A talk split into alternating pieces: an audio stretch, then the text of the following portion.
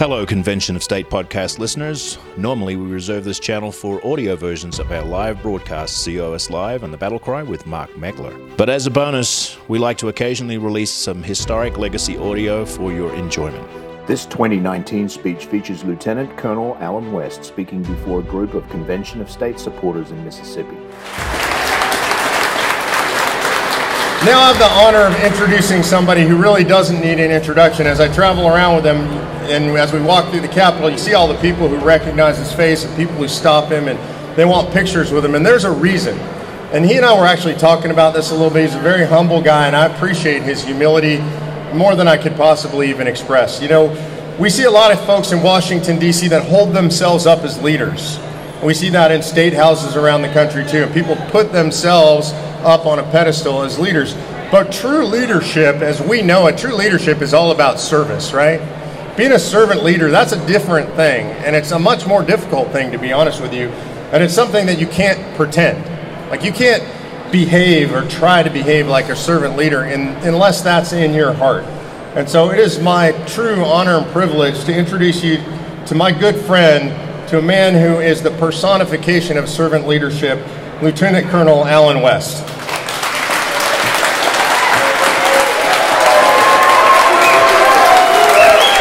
Thank you. Thank you so very much, Mark, and it's a pleasure and an honor to be here with you all in the Mississippi State Capitol with these incredible state representatives and state senators that have come together to talk about something that's so important for the future and the legacy of this constitutional republic. You know, it's sad that we don't teach civics too well in our schools today, and most people don't understand what it means to live in a republic. And Mark talked about something, and I just want to show you, Mark, there's my pocket constitution. And the thing when you look at this little pocket constitution, it's falling apart.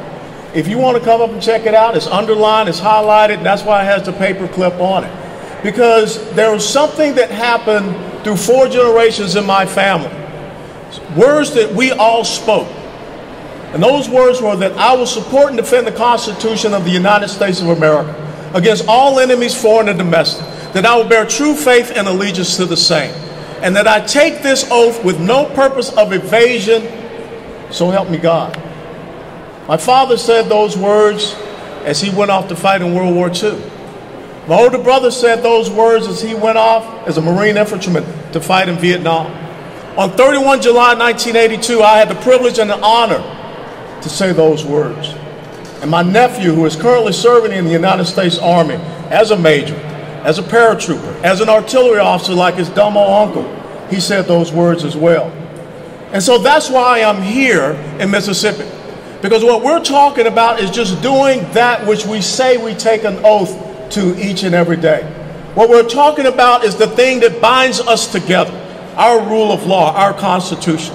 And when you think about the incredible intellect and prescience of the founding fathers, as they wrote Article 1, 2, and 3, and 4, to think about, as Mark said, how do we keep this thing called the federal government within the constraints that we have written here in this document? He said, This is why we need the Article 5. The Article 5 means that the enumerated powers that are not specifically to the federal government, as it says in Amendments 9 and 10 of the Bill of Rights, they go to the people they go to the states. But having served up there in Washington, D.C. on Capitol Hill, I will tell you that the last thing that many representatives and senators up there on that Capitol Hill think about is each and every one of you. If we don't get this federal government to understand that the power in the United States of America, in this republic, under the understanding of a system called federalism, is with the states and with the people, then we will lose this great republic then we will have said to all of those generations that have borne the cost of wars, that have made the ultimate sacrifice, that have done as Abraham Lincoln said, gave the last full measure of devotion to this great nation, their sacrifices would have been in vain. This is why I'm here. This is why you're here. Because the power in this country is not in Washington, D.C. It's actually not even right here in this state capital. The power is in each and every one of you. And here's the opportunity for you to choose who you shall empower to govern you, not rule over you. When I look at the fiscal situation here in the United States of America, it's very simple. 49 out of 50 states in the United States of America must balance their budgets. That's why these representatives and these senators are here in this state, and that's what their number one focus is, is to make sure they're balancing that budget. But if you go a few hundred miles north and east of here, there's a federal government that does not have to balance their budget. There's a federal government that does not want to balance their budget.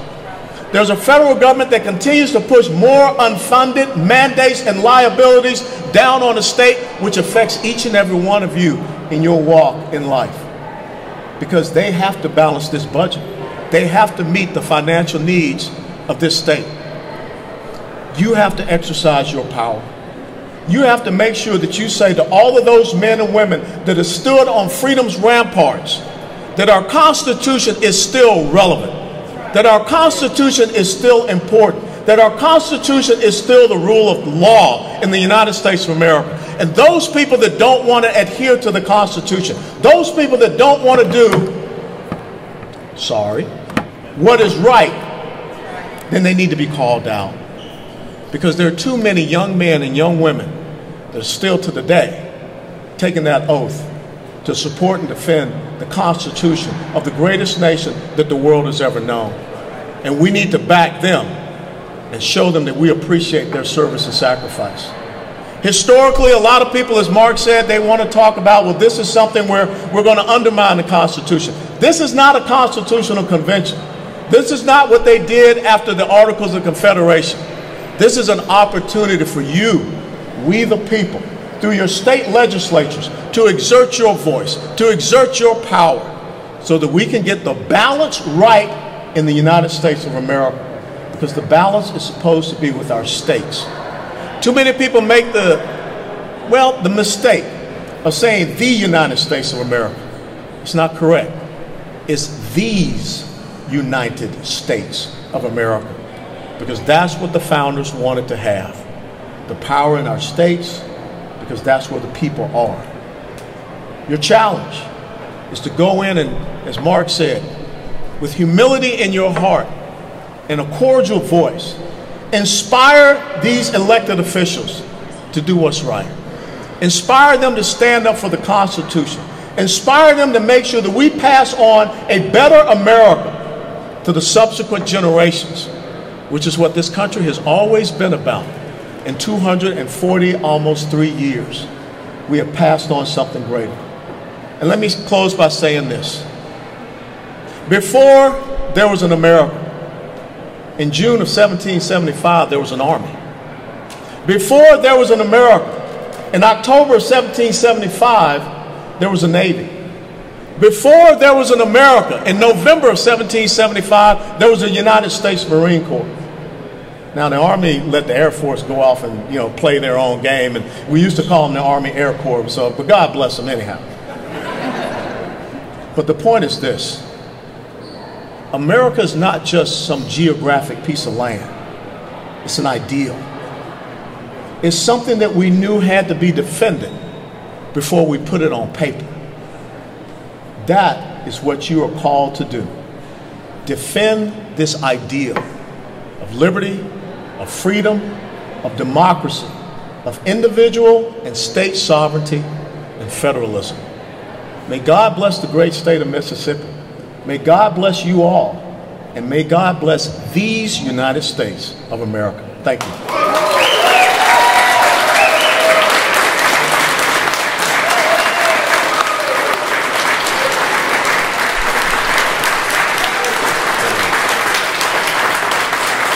If I can ask my legislative colleagues to come up here uh, with us, it is the habit and the tradition of the Mississippi legislature to recognize, to honor, and to commend great Mississippians and great Americans. And I think we would all agree that, that Colonel West's service to this country, both in the military and the Congress, and what he's doing now, uh, warrants just such a recognition. We are very proud of the job you've done and the job you are doing. And on behalf of the uh, Mississippi House of Representatives, we'd like to offer you this resolution. Wow.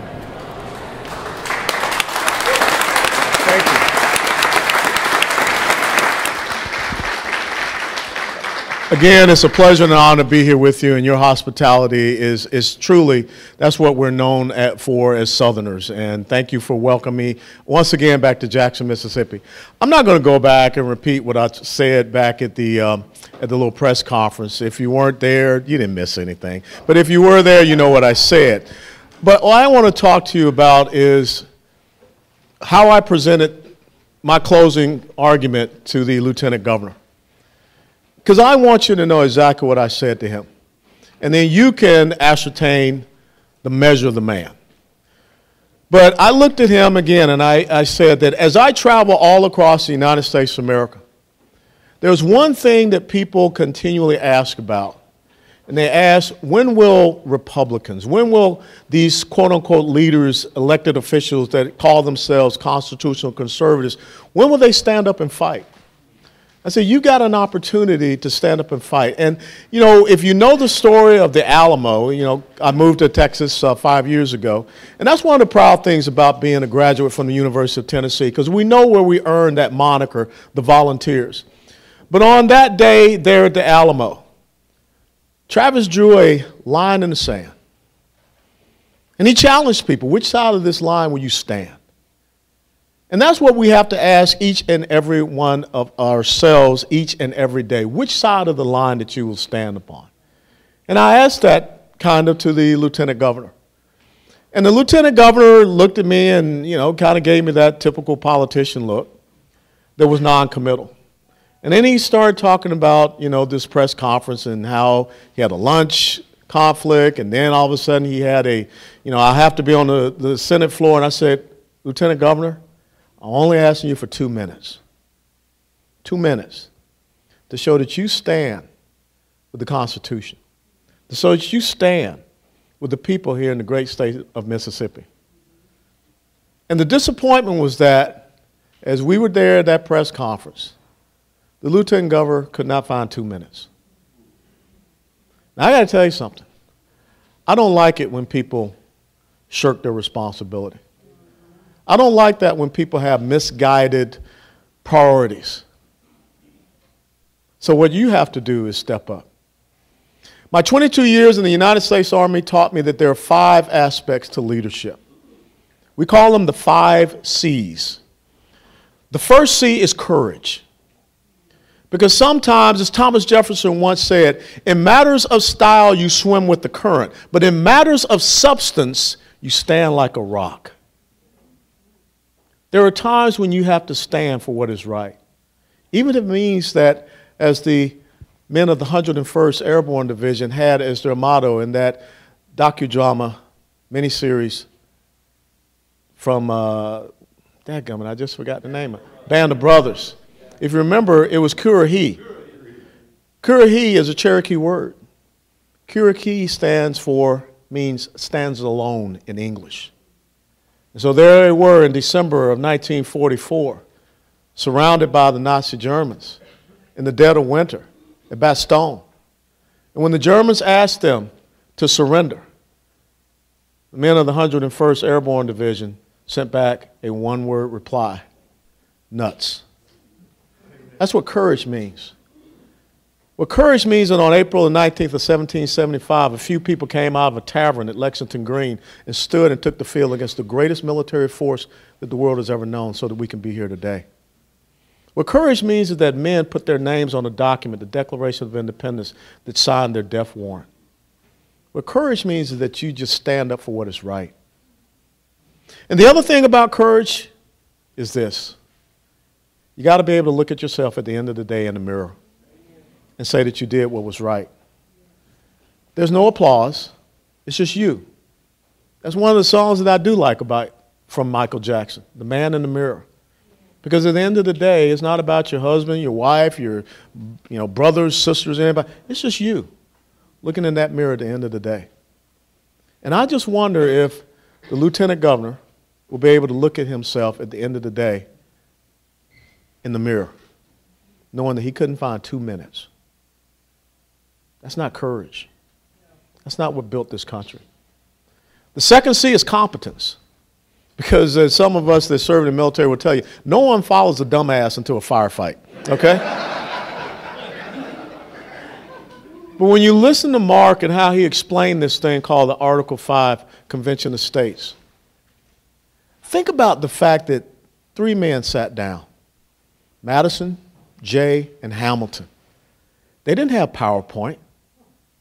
They didn't have any computers. They couldn't make any charts or anything flow down. They sat down with just their intellect and their competence to write and construct a document that has lasted over 200 some odd years. A document that is so perfect that they thought through every single thing that could possibly happen in this country. A document that today some people say, as I said, is irrelevant. At Syracuse University this week, a conservative student organization was not allowed to have their organization on Syracuse University because they asked for one thing they asked for the members of that organization to support the Constitution. The leaders there at Syracuse University denied them because they said the Constitution was discriminatory and that the Constitution was non inclusive. Look here, right now. We're standing for a document that is inclusive, a document that it was not perfect, but it was enabled to be perfected a more perfect union, which is in the preamble. The next thing about the five C's is commitment. I wonder if the lieutenant governor, what his commitment is to. Is it to himself? Is it to special interests? Or is it to the interests of the people of the great state of Mississippi and also to this constitutional republic? Because when we took that oath, when we took that oath, paratrooper, that oath does not have any statute of limitations.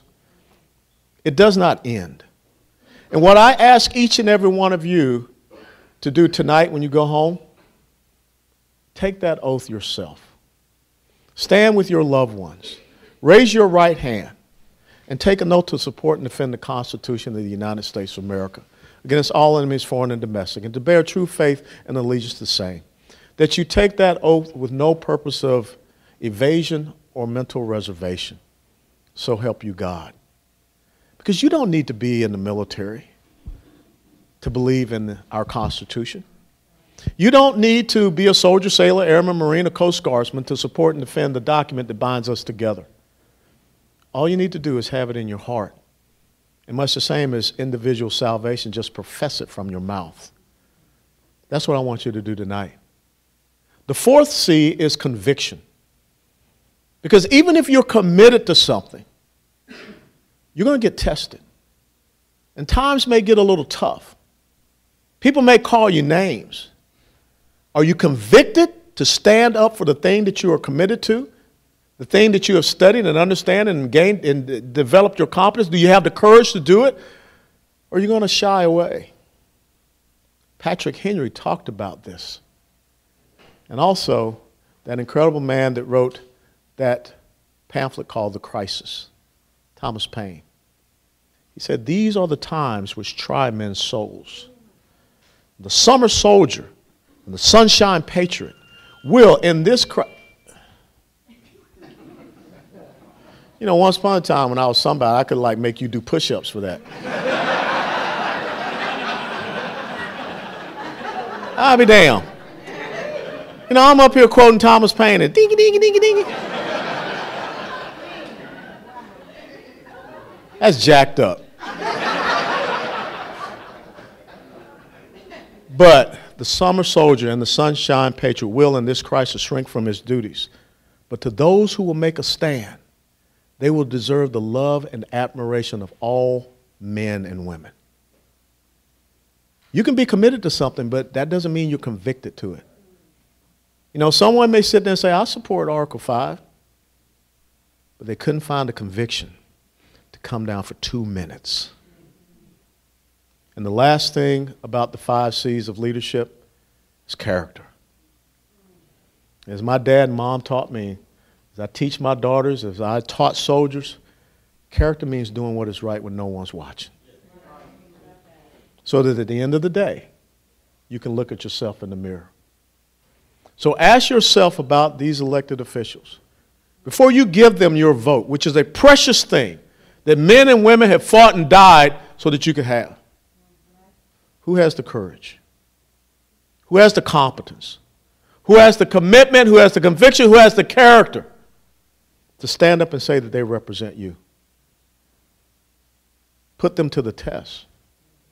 Because I'm telling you right now, the person that's sitting in the office as a lieutenant governor of the great state of Mississippi, he failed that test for me today. And I'll just leave it at that. God bless you all. Thank you. Check out more content at conventionofstates.com slash pod. Thank you for listening.